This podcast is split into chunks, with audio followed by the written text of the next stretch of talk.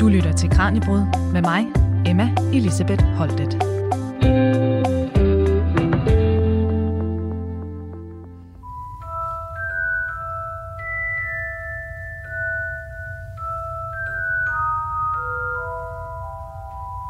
You're a wizard, Harry.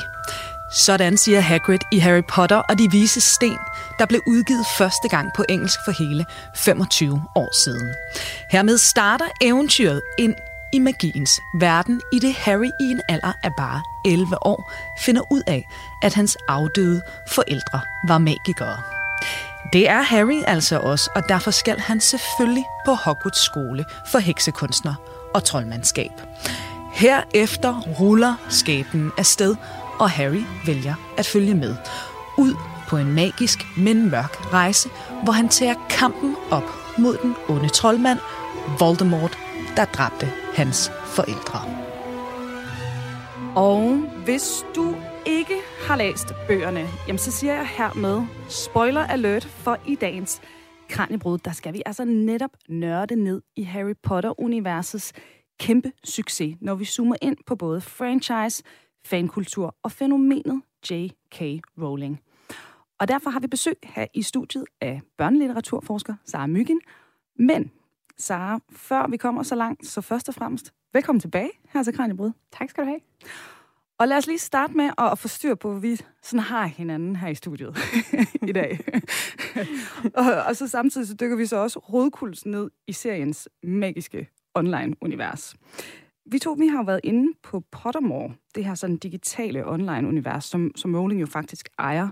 Og der har vi taget sorteringshat-testen. Og du var ret sådan, øh, du skrev til mig sådan, jeg tror godt baseret på vores to ret korte samtaler, så kan jeg godt fortælle dig, hvilket hus du, du tilhører. Det var jeg ret spændt på. Ja. Øhm, jeg tænker gæsterne først, så jeg vil gerne have lov til at gætte på dit først. Så. Vil du have lov til at gætte på mit først? Ja. Okay. Ja, også fordi jeg, jeg, jeg tror, jeg er dårligere til den dig. Måske er den så lidt letkøbt, ikke? Mm. Men jeg tænker, øh, forsker, så mm. er man øh, klog og flittig. Mm-hmm. Og så synes jeg også, at du har ret god humor de der gange, vi har, har talt sammen. Så oh, derfor tak. så tænker jeg Ravenclaw. Det er helt rigtigt. Er det det? Ja. Ej, hvor fedt. yes, vi er godt i gang. okay, og mit bud, altså det er jo også kun øh, bygget på de korte samtaler, vi har haft, men det er faktisk, at du er Gryffindor. Ej, det er virkelig glad for, at du siger. Jeg fik Slytherin. Ej, er det rigtigt? ja, okay. og, så, og så, øh, så smed jeg og oprettede endnu en profil i en anden e-mail, og så, så svarede jeg det, jeg vidste, der var Gryffindors svar, og så blev jeg Gryffindor. Sådan. Men det var også ret Slytherin-agtigt gjort, tænker jeg. Jeg snyder, ikke? Det kan man sige. Okay, ja. der er nogle, ja. øh, nogle skjulte ting der. Ja, men fedt, min facade siger Gryffindor. Din facade siger min, min sjæl, den siger Slytherin. Så det, øh, det bliver... Jeg vil godt lige have lov til at tilføje i forhold ja. til det her med at være Ravenclaw. Jeg har jo klædt mig i Ravenclaw-farver i dag, og det gør jeg normalt blå. Øh, men noget andet er, at øh, Ravenclaw... Øh, huset også ligesom rummer de, øh, hvad skal man sige, ekscentrikerne, faktisk. Ja altså udover at være kloge, så ja. er vi også sådan rimelig egen, for at sige det på godt jysk. Ja, det er ikke bare bogrummene, vel? Nej, det er det ikke. Nej, hvis vi lige skal runde de der øh, kolleger, måske lige inden vi, vi hopper videre, fordi altså, vi har Gryffindor, sådan de modige, øh, mm. den klassiske helte-type, ja. og så har vi Slytherin, øh, dem der har en tendens til at blive lidt onde, ikke? Magtbegærige. Jo, men også, altså, jo, magtbegærige, det kan man sige, og hvad skal man sige, ambitiøse på, på, mange, på mange punkter. Og hvad så med Hufflepuff? Dem har jeg altid sådan lidt, jeg, ved ikke helt, hvad man skal... Det er jo dem, der er de bedste venner. Det er bare de bedste venner. Ja. Gode kammerater. Ja. Ja. Jamen, øh, det er altså netop den her historie, og hermed altså verdens bedst sælgende bogserie nogensinde, som vi bliver klogere på her i dagens Kranjebrud, hvor vi prøver at forstå, hvordan og hvorfor Harry Potter-universet bare fortsætter med at udvide og udvikle sig hele 25 år efter den første bog, den ramte hylderne. Derfor skal vi også se nærmere på den enorme tværmediale virksomhed, der udgør en vigtig del af forklaringen på fortællingernes kæmpe succes. Hertil zoomer vi altså også ind på J.K. Rowling, hendes talenter som forfatter og forretningskvinde, men også hvorfor hendes udtalelser om transpersoner pludselig er blevet en stormfuld del af den Harry Potterske virkelighed. Og så hører vi også undervejs fra det danske fanmiljø og tager til træning med nogle af virkelighedens Quidditch-spillere. Og vores guide igennem den her magiske ekspedition, det er altså, som du kan høre, børnelitteraturforsker Sara Myggen fra Institut for Kommunikation og Kultur på Aarhus Universitet. Så lad os nu bare kaste os ud i eventyret Velkommen her til dagens Kranjebrud. Du lytter til Radio 4. Og nu skal vi altså øh, dykke ned i den her komplekse verden, der, øh, som vi kan høre, jo rækker ud over bare bøgerne. Så i din Ph.D., der undersøgte du netop bogseriens tværmediale univers, for at bruge det lange mm. forskerord for det. Men er du faldet for Harry Potter igennem forskningen, eller er det passionen for Potter, der har drevet dit arbejde? Jeg tror egentlig altid, at jeg har tænkt, at øh, det der med min passion og interesse for Harry Potter, øh, det var ikke noget, jeg kunne inkludere i forskning. Altså, det var ikke noget, der ligesom var legitimt at beskæftige sig med som litteraturforsker eller som litteraturstuderende for mm. den sags skyld. Øhm, men da jeg så begyndte at øh, øh, beskæftige mig med børnelitteratur, og især hvordan børnelitteratur bliver påvirket af det, altså af ændringer i det medielandskab, som, øh, ja, som vi øh, bruger i dag, øh, så fandt jeg ud af, at det faktisk ville være forkasteligt ikke at bruge Harry Potter. Ja. Ja, fordi altså, når det kommer til sådan noget som det her sådan, tværmediale univers, altså Harry Potter er vel uforligneligt, er det ikke? Altså... Jo, jo. Det er, øh, jeg plejer at sige, at det er øh, ekstraordinært og eksemplarisk. Altså det vil sige, at der findes ikke noget, der er lige så stort øh, som Harry Potter-universet. I hvert fald ikke i forhold til den måde, det har udviklet sig på. Øhm, øh, øh, samtidig så kan man også sige, at det er noget, der har dannet øh, forbillede mm. for, hvordan vores øh, mediekultur øh, og har, har udviklet sig i de sidste årtier. Øh, øh, så ja. Og netop det her, altså nu, nu, nu bruger vi jo det her øh, tværmediale universbegreb. Altså nu har vi jo nævnt bøgerne, altså alle har nok også øh, kendskab til, til filmene. Vi har også nævnt det her Pottermore Online-univers. Er der andre elementer, altså andre sådan flagskibe i det her mediefranchise, som vi ikke har været inde på?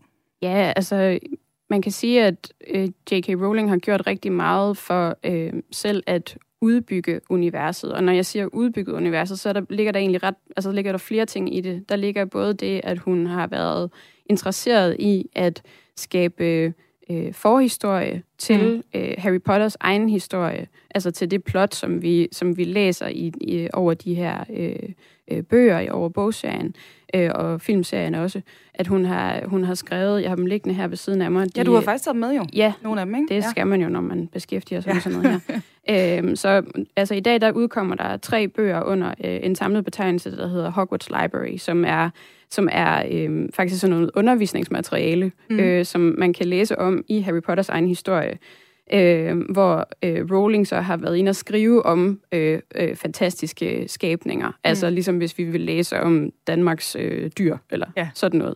Øh, og øh, om Quidditch som sportsgren, og øh, en, øh, en samling af troldmands eventyr, som også optræder øh, centralt i, øh, i Harry Potters egen historie. Og så har vi Pottermore, som du nævner, øh, ja. som er sådan øh, som også har undergået en, en udvikling fra, at man kunne øh, interagere med universet som fan, til at det kunne man lige pludselig ikke mere, eller det var ikke det, man ville mere, mm. øh, til at være sådan en form for online encyklopædi, hvor man kan gå ind og, og slå, øh, slå forskellige øh, øh, ting op. Mm. Altså for eksempel kan du gå ind og læse om de forskellige Hogwarts-huse og forhistorien og, og så videre. Øh, så det er sådan en øh, encyklopædi og bid for bid information, man kan få derinde. Øhm, så er der også sådan noget som Harry Potter and the Cursed Child, som er, en, som er et teaterstykke ja. og et manuskript, øh, som fortsætter øh, historien om Harry Potter som voksen, og hvor man også møder hans, øh, hans egne børn. Øhm, men det er jo så ikke en roman, altså det er et teaterstykke. Øhm, og vi har også, øh, hvad hedder det, så noget som øh, Wizards Unite, som var et øh, sådan Pokémon Go-lignende spil. Okay. Så hvor man simpelthen øh, med sin mobiltelefon kunne gå rundt ude i den virkelige verden og bekæmpe øh, øh, fjendtlige troldmænd. Og der er et nyt spil undervejs, der hedder Hogwarts Legacy. Ja. Øh, Hogwarts Legacy, som er, øh, hvad hedder det, et spil, som foregår i slutningen af 1800-tallet. Og hvor man så øh, spiller, man laver sin egen karakter, og så øh, er man studerende på femte år på Hogwarts. Mm. Øh, det glæder mig ret meget til, det spil. Det ser ret lovende ud. Det lyder også ret fedt. Ja. Så, og det er jo netop det her, altså det bliver ved med at vokse det her, ikke? Der ja. kommer hele tiden nye der kommer hele tiden elementer. Nye. Ja. Og øhm, til dig, der lytter med, husk nu, vi sender live, så hvis du har et spørgsmål til Sara, eller måske et øh, særligt minde, eller forhold til Harry Potter-bøgerne, filmene, fanfiction, Pottermore, eller altså andre af de her mange, mange facetter i den her magiske verden, ja, så står min kollega Julie Melgaard Harbo klar til at tage imod din kommentar. Så du skriver bare ind til os på 1424. Start sms'en med R4, et mellemrum, og så din besked. Og øhm, Sara, den første bog, Harry Potter og de vise sten, den udkom altså i 97. Hvorfor er timingen af den her udgivelse væsentlig, når vi skal prøve at forstå, hvordan det her kæmpe tværmediale monster, det bliver skabt? Altså, der er meget i det, der vil jeg mene øh, handler om at igen, hvad det er for en, et medielandskab, hvad det er for en mediekultur, som de her bøger øh, udkommer i. Mm. Øh, den første bog øh, blev faktisk kun udgivet i øh, et meget, meget, meget lille oplæg, og blev rettet mod en, øh, en meget snæver skare af øh, drenge-fantasy-læsere mm. øh, i England. Og lige pludselig så, så eksploderede det bare. Øh, og noget af det, der har været med til ligesom at drive det her fænomen fremad, er øh, for det første internettets generelle udbredelse omkring øh, år 2000, hvor internettet ligesom begynder at være noget, vi alle sammen har. Mm. Noget, vi alle sammen kan, kan gøre brug af. Og så er der det her fænomen, der hedder Web 2.0, altså hvor, hvor der begynder at opstå de her tjenester, hvor man kan øh, interagere med hinanden øh, på tværs af landegrænser. Altså, mm. Altså man kan kommunikere, og man kan samarbejde via blogs og øh, ja, fora af forskellige mm. slags. Så det her, der opstår et fan-community omkring, øh, eller fanfællesskab, som mm. det altså hedder på dansk, øh, omkring Harry Potter, øh, hvor man altså konspirerer ja. og snakker om, hvad kommer der nu? Mm. Øh, og det er jo også en del af, af fænomenets popularitet, er jo det her med, at det er en serie. Mm. Øh, at det er noget, der er blevet skabt hype omkring, fordi du får en bid af fortællingen, og så går der altså lige et stykke tid, ja. før du kan få mere. Øh, så der, der er både det her med den måde, det lige, altså, fortællingen er blevet udfoldet på, mm. altså i de her strategiske bidder, som man jo, altså som ikke er noget nyt på nogen måder, men så den her hype, som man har kunne skabe øh, gennem øh, online fora og så videre. Ja, og vel også det her med, det ved jeg, vi, vi stod faktisk, det er jo altid sådan noget, man kommer til at snakke om, når man skal lave om, om Harry Potter med folk på vores alder. Jeg ved ikke, jeg er, jeg er 33, jeg tænker, vi ligger sådan nogenlunde, tror jeg, nu kigger jeg rundt uden at fornærme nogen, jeg tror, vi ligger nogenlunde i samme aldersgruppe. Ikke? Ja. Altså, alle har jo sådan en, ja, og så øh, læste jeg den første bog, og så skulle man vente på den næste, og øh, altså, det ligger jo simpelthen indgroet nærmest i vores generation DNA, de der Harry Potter-år, hvor man voksede op med bøgerne, og de bliver jo også mere komplekse i kraft af, at uh, man, man rykker frem i serien. Mm. Det er vel også ret exceptionelt, at, at kompleksitetsniveauet stiger i så høj grad. Altså. Ja, altså at det er en, at vi har med en, en hovedperson, altså Harry og hans, og hans venner øh, at gøre, som bliver øh, ældre i takt med, at vi selv gør det. Og det er jo, altså en, det er jo også en, en hype, kan man sige, og en, øh, kompleksitet, som man også forsøger ligesom at reproducere mm. øh, i forhold til det her med ligesom at holde, holde fænomenet i live i dag. Mm. Øh, for eksempel så kan man se med, øh, der øh, kommer sådan en, eller der øh, øh, hvad hedder det, Bloomsbury har gang i at udgive en ny øh, illustreret serie. Altså den er ikke ny forstået på den måde, at, det, at teksten er ny, men den er gennemillustreret. Ja. Og det vil sige, at det, det udgør faktisk nogle altså helt nye værker, vil jeg mene, fordi at øh, de her illustrationer, de fortolker også teksten mm. i høj grad og spiller sammen med den. Øh, og der kan du se, hvordan den første af de her illustrerede versioner øh, tydeligvis er til børn, der er måske endda lidt ældre end, eller nej, øh, yngre, end vi var, mm. øh, da vi læste bøgerne først. Altså, at det er bøger, som man måske med, med fordel kan læse højt ja. for, øh, for yngre børn. Og så bliver de tiltagende øh, mere komplekse, og der bliver færre og færre billeder, mm. men, men billedernes kompleksitet er der stadigvæk. Ja, så de spiller i virkeligheden ind i det, bøgerne allerede ja, gør i det kan man selv. sige. Så det er et forsøg ja. på ligesom at, at reproducere den der hype, men det har jo bare ikke været noget, man kunne på samme måde, fordi det er ikke Rowling selv, der gør det. Nej, og det er vel også en point der. Altså, i forhold til, filmene udkom jo også nogle af dem, altså før bogserien var færdig udgivet, så hun har vel også været med, har hun ikke det undervejs, altså i forhold til, I forhold til filmene? Til filmene, ja.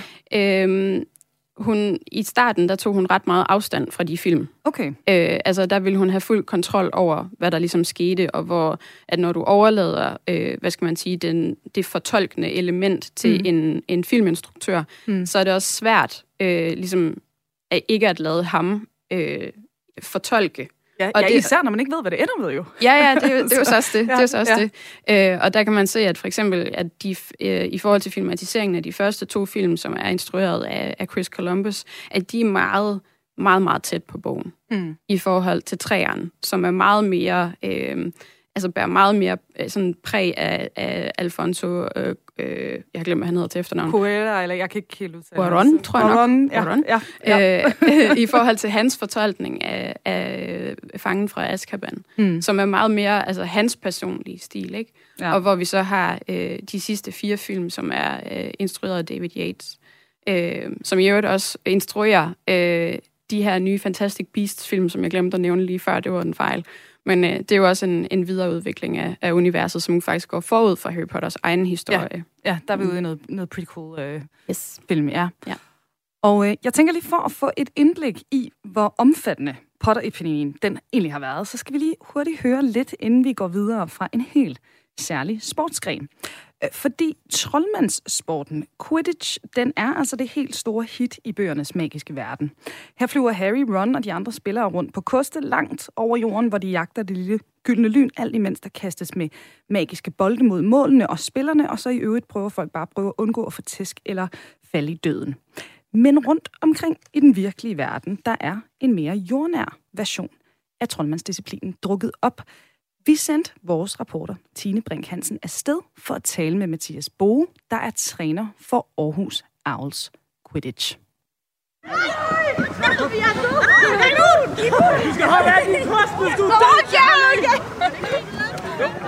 Og nu tænker man jo nok, hvordan kan man spille Quidditch, når man ikke er magiker, der flyver rundt på kosteskafter? Og det vil jeg sige, det kan man altså godt. Nu står jeg og kigger her på Aarhus Owls, der træner i Aarhus Universitetspark, og det, det er en form for en blanding af rugby, stikbold og håndbold, vil jeg sige.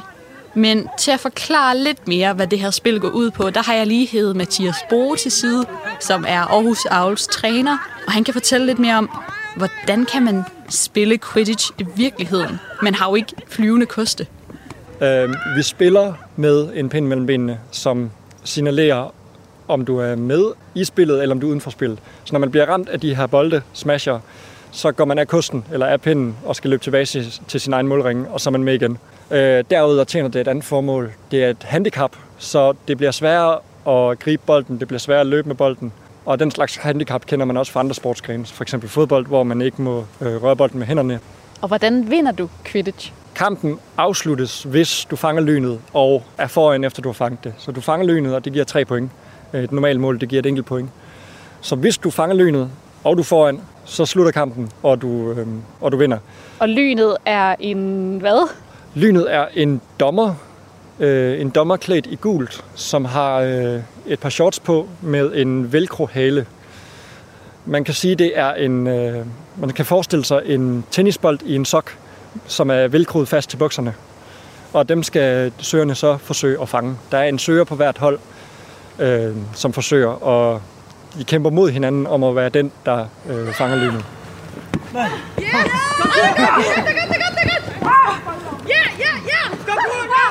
Men jeg tror mest af alt, så handler det om, at man har lyst til at prøve noget nyt. Man har lyst til at prøve en sportsgren, hvor der er flere bolde. Øh, man har lyst til at prøve en sportsgren, hvor man spiller både piger og drenge sammen. Øh, man har lyst til at prøve en sportsgren, hvor man øh, måske er ude at rejse meget, øh, møde rigtig, rigtig mange andre hold øh, rundt omkring i verden.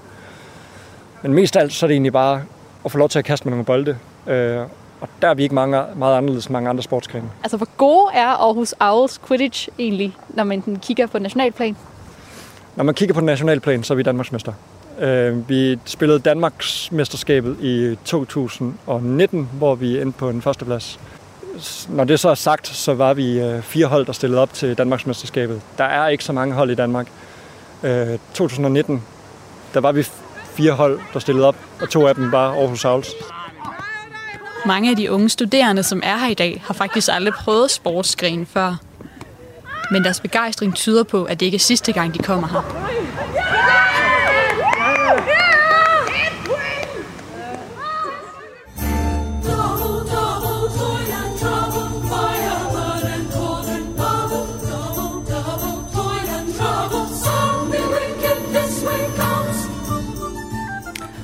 Og øh, oven på indslaget her, der fik I lige lidt mere fra filmmusikmesteren John Williams med Double Trouble, og det var selvfølgelig også hans titelmelodi, Hedwig's Theme, som vi hørte helt i starten af programmet. For øh, til nye lyttere, der kan jeg fortælle her i dagens liveudgave af Kranjebrød Radio 4's daglige videnskabsprogram, der er vi i fuld sving med at blive klogere på Harry Potter og det dertilhørende tværmediale univers, hvor fans kan dykke ned i ikke bare bøgerne, men film, online magi og meget mere. Derfor har vi besøg i dag af børnelitteraturforsker Sara Myggen, og hvis du har et spørgsmål til Sara, så skriver du ind til os på 1424. Og fra virkelighedens Quidditch-spillere, der zoomer vi nu ud på øh, en helt stor gruppe, for We are only as strong as we are united, as weak as we are divided. Altså sammen står vi stærkere, bedyrer Albus Dumbledore i Flammernes pokal. Men hvad er det for et vi, der er tale om, når vi kigger på dem, der bare elsker de her historier?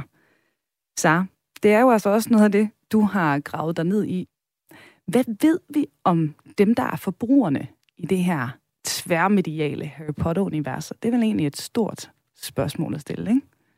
Jo, det er det. Øh, også fordi, at jeg mener ikke, at det er, at det er én type person. Øh, altså lidt, lidt øh, forsimplet, så tror jeg, at jeg vil prøve at opdele dem i, øh, i to kategorier. Mm. Øh, altså på den ene side, de øh, passionerede læsere mm. af, af bogserien, øh, som bare synes, at, at det har været den mest fantastiske læseoplevelse, øh, eller bare en god læseoplevelse, de har haft. Måske har det været en af de eneste læseoplevelser, de har haft. Mm. Øh, det er ikke usandsynligt i dag, vil jeg sige. Øh, så er der de fans, der er sådan lidt hørt i samme kategori, men som, som elsker at nørde ned i mm. at grave dybere i det her univers, og som måske forfølger information om universet på tværs af medier. Mm. Og som måske bidrager til at øh, skrive øh, wiki-opslag om øh, forskellige insekter, der findes i det her univers. Øh, så er der også dem, der øh, altså går endnu videre og digter videre selv. Altså som skriver øh, deres egne fortællinger, som tager udgangspunkt i det her univers, og som øh, er med til ligesom at kortlægge det yderligere øh, og beskrive det yderligere. Så er der også nogen, der går ind og prøver at lave alternative fortællinger. Ikke? Hvad, nu, hvad vil der egentlig ske, hvis den og den person bliver kæreste med hinanden? Øh, og så er der dem, der bruger universet mm. øh, aktivt, altså som simpelthen tager øh, de værdier, de har læst ud af universet, med sig ud i den virkelige verden, verden og forsøger at, at skabe forandring med det som, som udgangspunkt. Det kan man jo faktisk sige, at de her Quidditch-hold mm. lidt er et eksempel på. De har skabt deres eget, eget fællesskab på baggrund af et fiktivt spil. Ja. Ja, jeg kunne faktisk forstå på vores rapporter, Tina, at det var langt fra dem alle sammen, der var, var Harry Potter-fans. Så det er ligesom også nogle ting for os, der de slår rod ud i den virkelige verden, og får så deres eget liv i ja. kraft af det her univers. Det er jo også ret vildt, ikke? Altså. Jo, og der kan man sige, at der måske har været lidt en tendens til, at, at man skærer Harry Potter-fans over en kamp. Mm. Og jeg synes, det er ret vigtigt altså, at nævne de første. Altså bare dem, der synes, at de der bøger bare var dejlige at læse. Ja, de er bare det fedeste. Ja. Dem tror jeg, jeg tilhører. Ja, jamen det gør jeg også selv. Altså, der var folk, der troede, jeg ville holde PhD for at svare iført uh, kåbe og, og så videre, men det, det er altså ikke mig. Nej. Men, øh, og det er jo et andet segment, ikke? Dem, der så øh, klasser ud, altså et ja. lille, lille segment også af, af fan-communityen. Nu synes jeg, vi skal høre en, øh, en helt særlig stemme i det danske fanmiljø, fordi Amalie Dalerup Hermansen har sammen med veninden Nana Bille Cornelsen lavet Harry Podcast i snart fem et halvt år. Her har de dykket ned i et til to kapitler per afsnit, og nu er de altså nået til bog nummer 5. Og i deres programmer, der vender de for eksempel, om der er et politisk eller eksistentielt tema, der relaterer sig til vores samfund i dag. Så det her, det er altså en podcast for Harry Potter-fans, men også for folk, som godt kan lide sådan en, en god tekstanalyse. I klippet her, der taler vores reporter Tine Brink Hansen med Amalie Dalerup Hermansen, og her svarer Amalie på, om øh, det her med at lave en podcast om Harry Potter et kvart århundrede efter første bog den blev udgivet, om det stadig er relevant jeg, jeg må indrømme, da vi startede podcasten, så tænkte vi, der kommer 10, der lytter til det, og så er det sjovt. Altså, det er bare sådan ligesom en lille hobby-ting. Og nu er der kommet ret mange lyttere. Øh, så, øh, så der er jo til sydenlandet et ret stort, øh, øh, en ret stor målgruppe, som synes, at det her det er super fedt. Øh, jeg, jeg ved ikke lige, hvor mange lytter vi har per afsnit, men vi har omkring 600.000 downloads i alt. Øh, så det fortæller jo i hvert fald noget om, at øh, Harry Potter er jo langt fra noget, der er slut. Øh, det er stadig noget, rigtig mange interesserer sig for og synes er en mega fed bogserie. Og jeg synes også, at jeg møder mange, sådan, når jeg er på arbejde eller falder i snak med nogen til selskab og sådan noget, som, som også er Harry Potter-fans. Altså det er øh, relativt mange, synes jeg, der er også voksne, som, øh, som synes, at den her bogserie den stadigvæk er mega fed. Nu er den jo egentlig, altså den har været slut i mange år, men hvad er der at håbe på i fremtiden så? Jeg tænker, at den bliver ved med, og jeg, jeg tror, den får karakter at være en børnebogsklassiker.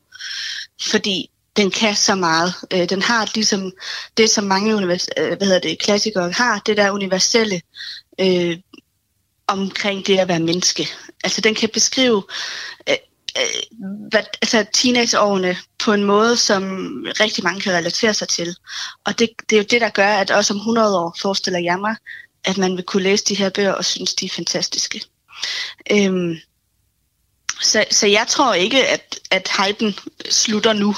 Jeg tror, der kommer til at være mange år endnu, hvor øh, de her bøger de er populære. Og man kan sige, mange af os, der er vokset op med de her bøger, vi, nogen får jo børn på et tidspunkt, som måske også bliver øh, flasket op med de her bøger, fordi forældrene synes, de er fede. Og på den måde kan det jo fortsætte, kan man sige. Håber du på, at hun, hun skriver flere Harry Potter-bøger? Nej, jeg tror heller ikke, hun gør det. Jeg tror, nu, nu er det slut.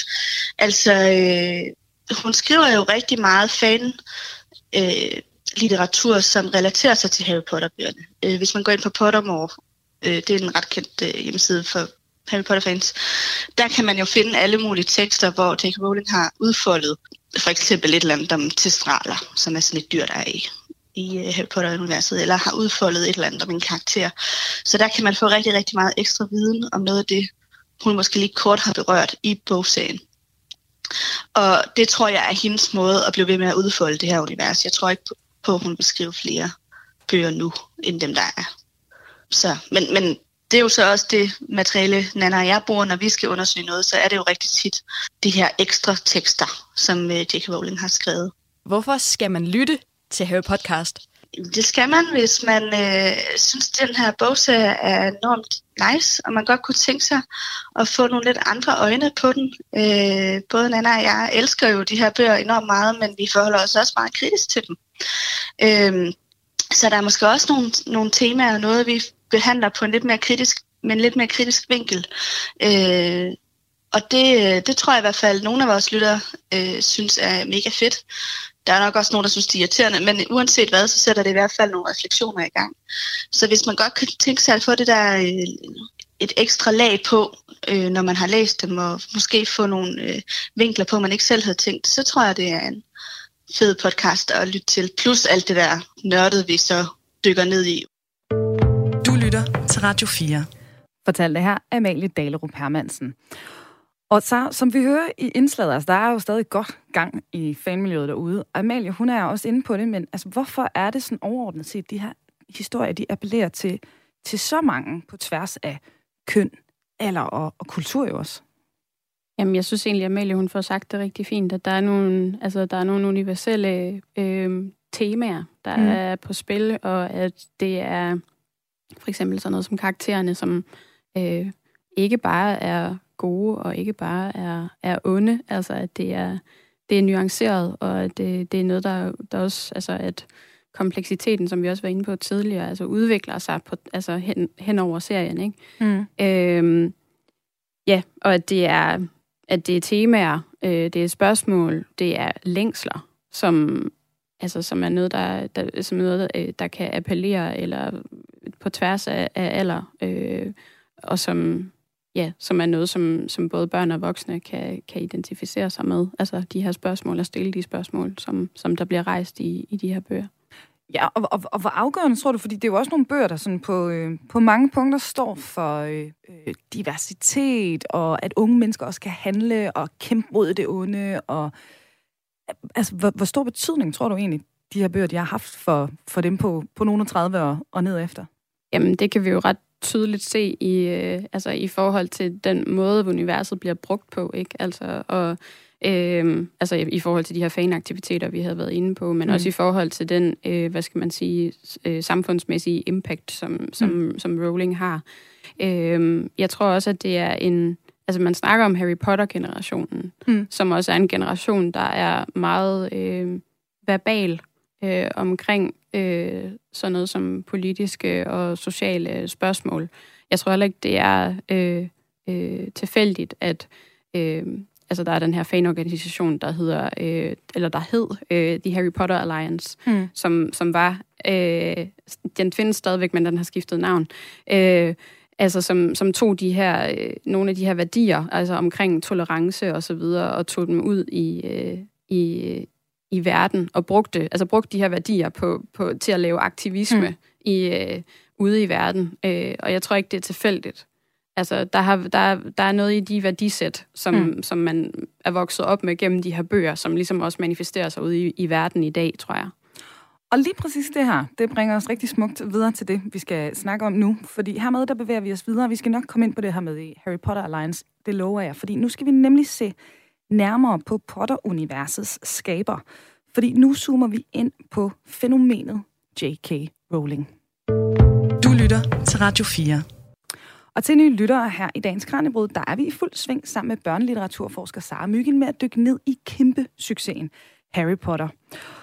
Og Sara, selvom det her univers, altså vi har jo hørt, der er tilhørende fanfiction podcast, som vi hører meget andet, øh, altså det rækker jo som sagt vildt langt ud over de her bøger. Det centrale i den her verden, det er jo fortsat forfatteren J.K. Rowling. Hvordan har hun sørget for at beholde kontrollen i det her kæmpe mediefænomen?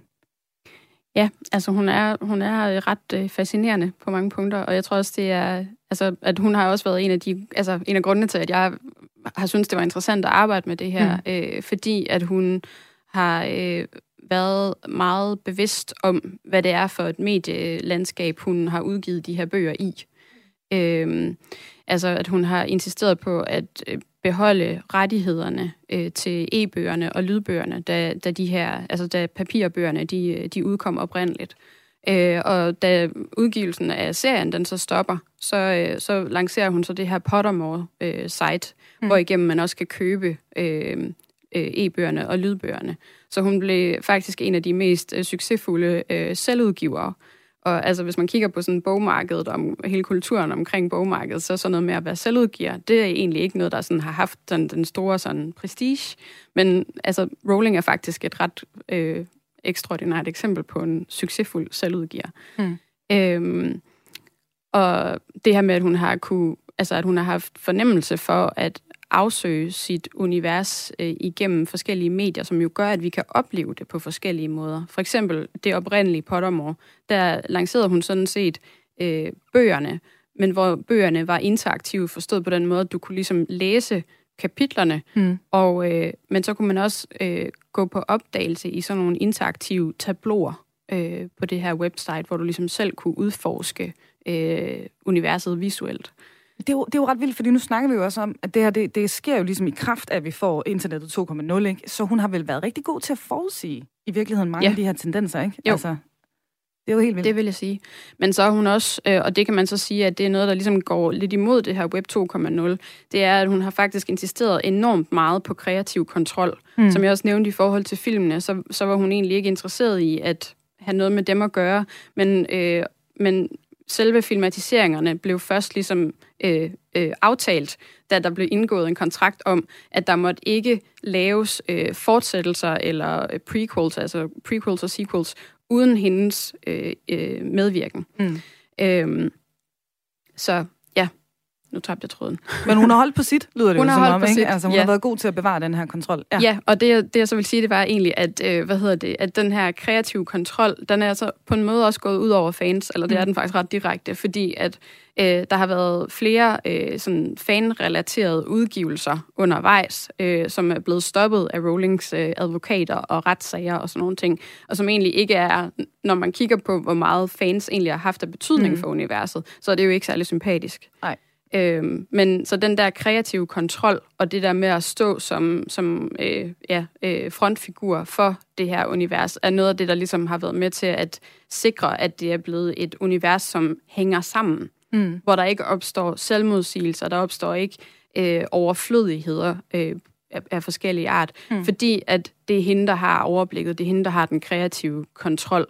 Øh, at den så også er blevet outsourcet øh, til øh, de øh, samarbejdspartnere, hun har, som er utrolig vigtige mm. at nævne i den her sammenhæng, mm. som både er hendes øh, forlag, men så sandelig også Warner Brothers, mm. som, øh, som ligesom er den her øh, mediekoncern, der står bag øh, filmatiseringerne og så videre, og som hun jo samarbejder med. Ja. Så alt, hvad der hedder The Wizarding World Today, uh, today som altså øh, er det her, øh, som er jo en kæmpe mediefranchise. Mm. Og Rowling har selvfølgelig noget at skulle have sagt, men der er også nogle ekstremt øh, store kommercielle kræfter, der ja. står bag, som vi nok ikke er nødt eller kan se bort fra. Ja, så hun er ikke en af enmands her i det her. Der, der er andre spillere med. Det kommer hun måske til at se ud til ud mm. til, men det vil nok være lidt forfejlet. Ja.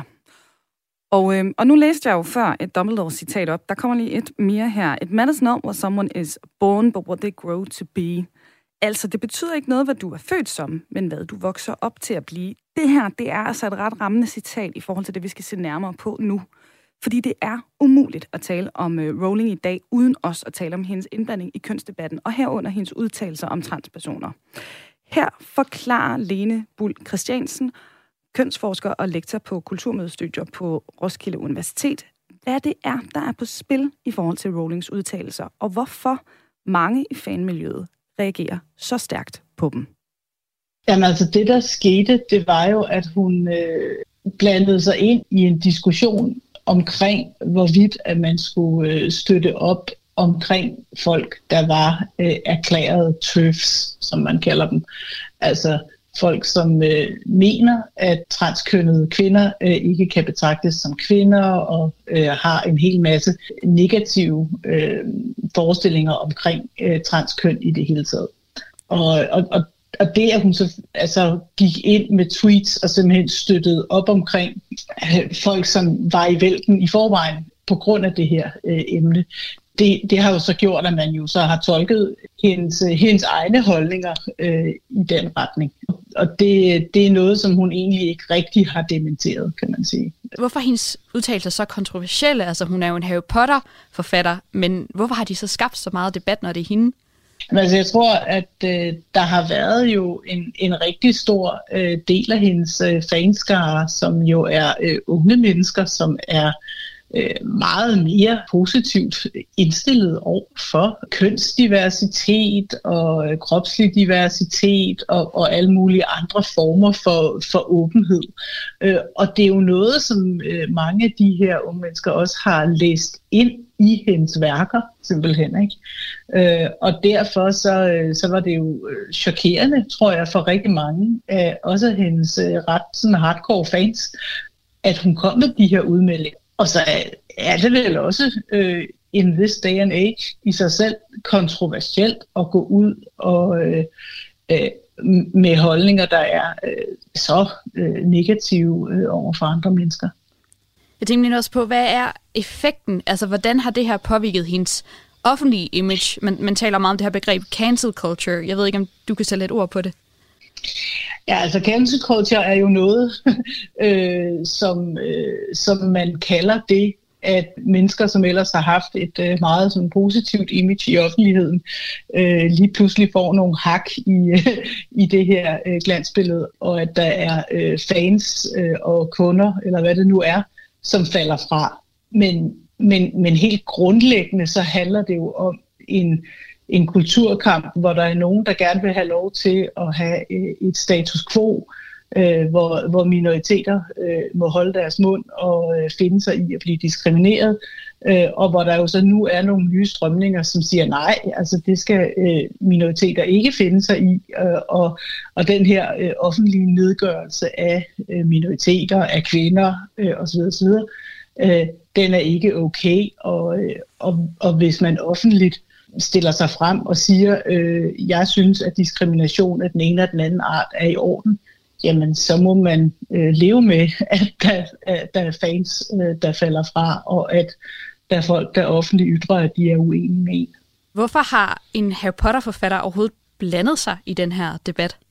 Ja, det er jo et godt spørgsmål. Altså, øh, man, man må jo forestille sig, at hun faktisk øh, mener de her ting, øh, fordi hun jo øh, nok ikke bare tilfældigvis kommer til at tweete et eller andet. Og så har hun jo også under hendes øh, pseudonym, hvor hun øh, skriver kriminalromaner, øh, skrevet en bog, hvor, hvor, hvor skurken er øh, en, en mand, som øh, klæder sig ud som kvinde. Øh, så øh, så, øh, så det, er, det er noget, som åbenbart ligger hende på sinde, det her med, at, øh, at mænd, som, øh, som klæder sig ud som kvinder, at de, øh, at de kan være nogle farlige nogen. Og, og der er jo så ikke særlig langt fra, fra, fra, den, fra den karakteristik, og så til at betragte øh, transkvinder øh, som sådan mænd i forklædning. Hun taler også lidt om, at hun har jo egentlig været lidt en, en forfigur måske for LGBT-personer øh, før i tiden. Altså, hvor meget betyder det for de her transpersoner, at hun har været ude og udtale de her ting? Ja, altså det er jo i hvert fald tydeligt, at de jo oplever at have mistet en allieret. Øh, og og det, det ser også ud som om, at de har det. Hun har jo øh, ikke øh, sådan for alvor trukket, øh, trukket sine udtalelser tilbage. Du lytter til Radio 4 fortalte her kønsforsker Lene Bull Christiansen. Og øh, Sara, nu hørte vi jo tidligere fra nogle Quidditch-spillere her i Aarhus. De bruger stadig navnet Quidditch. Øh, det er altså faktisk sådan, at i juli i år, der kunne blandt andet The Guardian berette, at The International Quidditch Association skifter navn til Quadball. Altså simpelthen på baggrund af den her debat. De, de vil simpelthen ikke associeres med Potter-universet og, og Rowling længere. Øhm, nu var du inde på en af de andre grupper, der faktisk havde gjort det samme. Vil du ikke lige forklare, hvad det var, der var sket der? Jamen, de øh, har været ude offentligt og sige, at de vil skille værk og forfatter ad. Øh, øh, øh, og har taget øh, navneforandring til Fandom Forward, og simpelthen gjort det til det at være fan, øh, som det, der ligesom samler dem. Ja. Så øh, det her med Harry Potter-universet, det er ligesom blevet øh, øh, noget af det, man kan være fan af, når man er med i den her organisation. Mm. Øh, men der er også, øh, altså, der er jo også andre, øh, der har været ude og meget aktivt tage afstand fra hende. Altså blandt andet øh, skuespillerne, der er med i, mm. i Harry Potter-filmen, øh, Daniel Radcliffe og Emma Watson. Øhm, og øh, det her fan-community, der hedder The Leaky Cauldron, øh, har, har faktisk også været ude og opfordre, opfordre følgerne til at, ligesom at øh, både boykotte bøgerne, men også at holde op med at streame filmene. Det er, det er ret radikalt. Ja, det må man sige. Og øh, altså, jamen, altså tydeligvis, det har jo afstødt nogle fans, og, øh, og det øh, øh, er jo selvfølgelig en, en stor ting i den community, men hvad med jer forskere? Altså, kan I adskille forfatteren fra værket, som fansene jo tydeligvis også prøver på til en vis grad? Eller påvirker det her nødvendigvis også jeres tilgang til fortællingerne og, og Potter-universet, når I beskæftiger jer med det? Altså, jeg er stadigvæk primært interesseret i, i universet, men jeg, jeg har amerikanske kollegaer, som er gået ind i denne her øh, debat, og altså, man kan sige, at det gør det, hvad skal man sige, debatten og, og kulturen gør det også svært at retfærdiggøre, at man ikke ligesom altså, har nutidige briller på, når mm. man læser mm. Øh, og det, øh, altså, det er der nogen, der gør i, i en ny bog, der hedder Harry Potter and the Other, øh, hvor man øh, Øh, hvor argumentet for at lave de her analyser er også, at, at Rowling på grund af den position, hun har i, i det litterære øh, miljø, øh, og den øh, impact, hun har haft blandt læsere, mm. at det gør også, at hun har et særligt ansvar. Mm. Og det er det, øh, man føler, hun har øh, øh, ikke har været så bevidst. Og, øh, og til nye lyttere, der øh, skal jeg måske lige sige, at i dag, der øh, nørder vi, som I nok kan høre, Harry Potter her i Kranjebrød, og det gør vi sammen med børnelitteraturforsker Sara Myggen. Du lytter til Radio 4. Og øh, vi nærmer os så småt slutningen her på dagens program, men øh, inden vi runder af, Julie, var der kommet øh, nogle henvendelser, fordi vi er jo ikke dem alle sammen, vi har tid til, men øh, lige en her på falderibet. Oh, jeg skal lige have oh. tændt. Det hjælper, når jeg tænder Julies mikrofon. Der er en, der lige vil give et skud til dig, som siger, hun også er Slytherin, og det var Merlin også, så det er bestemt ikke et dårligt hus. Nej, det er det. Det ja. er et godt hus. Så er der faktisk en, der spørger ind til, om der er nogle vigtige symboler i Harry Potter, og hvad de står for. Det er jo et kæmpestort spørgsmål, men det kunne jo bare lige være apropos, at der er nogen, der faktisk er begyndt at læse ned i Harry Potter and the Other. Øh, om ja. der er nogle sådan helt åbenlyse steder, hvor man kan se. Hmm.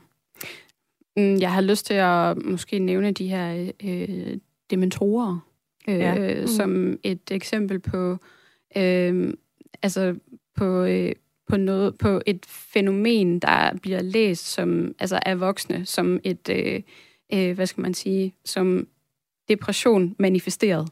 Altså mm. at det er sådan øh, depression for en krop. Altså ja, noget, fordi de suger livsglæden ud ja, af dem, de, de står overfor, ikke? Ja, lige præcis. Og øh, hvis man har været inde og se, øh, hvad hedder det, teaterstykket, det har jeg tilfældigvis, øh, og hvor jeg sad, og sådan, at øh, der kom en dementor flyvende hen over mig. Øh, altså, de, de har jo også, altså, de har også den effekt øh, i øh, måske især i filmen, og det er måske lidt kontroversielt at nævne det, men altså, at de har jo også den her effekt, at de at man, og den beskrivelse af dem, det her med, at al glæde og livsvilje forlader en. Mm. Altså den her beskrivelse af, hvad det vil sige at have en depression, øh, er jo ret, er egentlig ret fin, fordi den gør, at man kan relatere til det øh, bedre, end man måske ellers ville kunne. Mm. Øh, om det er et decideret symbol, det ved jeg ikke, men det er i hvert fald en måde, man kan, man kan læse øh, øh, den virkelige verden ind i det her øh, fantasy-magiske univers. Og, øh, og så lige her til sidst, jeg bliver også lige nødt til at høre, fordi altså nu underholdningsmarkedet, vi har været inde på det, det flyder over nærmest med, med fantasy i øjeblikket, og prequels til Ringens Herre og Game of Thrones osv. Men det har jo ikke altid været sådan her. Altså den her fantasybølges indtog, hvordan har den påvirket din forskning også? Man kan sige, at det er blevet mere øh, øh, dominerende på bogmarkedet. Mm. Det er meget, meget dominerende på bogmarkedet med, med, med fantasy.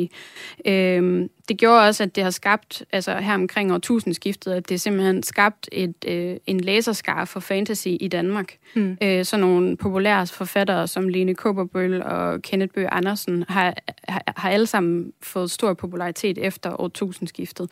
Øh, og jeg ved også sådan en som Josefine Ottesen, hun vil også sige, at, at, øh, at øh, der er kommet en, en større læserskar for fantasy der. Øh, og så tror jeg simpelthen bare, at det er blevet øh, mere øh, socialt accepteret mm. hvis man øh, kan sige det på den måde, at, øh, at, være, altså, at interagere med og være engageret i et fantasy-univers. Ja. Altså, øh, apropos, du nævnte lige Game of Thrones, ikke? Altså, jo. at der kører noget nyt nu, øh, og så videre. Så, øh, så det, gør, det har gjort det, hvad skal man sige, vigtigere, synes jeg, mm. at man beskæftiger sig med det. Mm. Og man kan også se, at øh, lige de her dage er der, øh, her i weekenden, er der øh, Fantasy Festival i Esbjerg. Ja. Og øh, i efterårsferien er der magiske dage i Odense, øh, som jo er, øh, hvad skal man sige, arrangementer, som sætter fantasy i fokus, og som gør, at vi kan komme, komme ud og møde hinanden øh, mm. og, og, og være interesseret i fantasy sammen. Og øh, ja, og der er et kæmpe bogmarked for det, eller der er, stadig, der er et kæmpe marked for fantasy-litteratur øh, stadigvæk. Så jeg synes, det gør det, det, gør det svært at, øh, at komme udenom, og ja. måske endda endnu mere interessant at finde ud af, hvad fantasy så er i dag. Og, øh, og lige her, helt kort til sidst, hvis man kan svare kort på det. Tror du, den her fantasybølge, den fortsætter? Eller, eller er der nogle andre tendenser på vej? Der er også nogle andre tendenser på vej, hvis man kigger på børne- og ungdomslitteratur, bestemt. Øh, men fantasy øh, er stadigvæk øh, ret centralt. Og det bliver her med. Ordene, det lyder næsten som om, vi skal tage, tage fremtiden op i et, et andet Kranjebrød-program og kigge på de tendenser. Øh, det var altså øh, alt om Harry Potters 25 år lange tværmediale kæmpe succes, vi kiggede på her, og øh, det var Sara Myggen, børnelitteraturforsker ved Institut for Kommunikation og Kultur på Aarhus Universitet. Tusind tak, fordi du ville være med her på Eventyr i dag. Selv tak. Og til dig, der lytter med, husk nu, vi sender Kranjebrød alle hverdage her på kanalen, så skriv ind til os, hvis du har en god idé til et tema, vi skal tage op, og det gør du som altid på kranjebrød radio4.dk. Hvis du nu sidder derude og tænker, jeg vil godt høre mere med øh, Sara Myggen, der er altså med her i studiet, og Amalie fra Harry Podcast, så gå ind i Kranjebrød-arkivet i din Radio 4-app og find afsnittet, der slet og ret hedder Harry Potter. Det er fra 2020, og her kan du lytte til endnu mere fantasy-nørderi. Nu er der ikke andet tilbage end at sige farvel, og her til sidst, der runder vi lige af med lidt mere af den der gode Double Trouble filmmusik, mesteren John Williams nummer fra filmene. Mit navn det er Emma Elisabeth Holtet. Tak fordi du lytter med, og på genhør. Programmet er produceret af Videnslyd for Radio 4.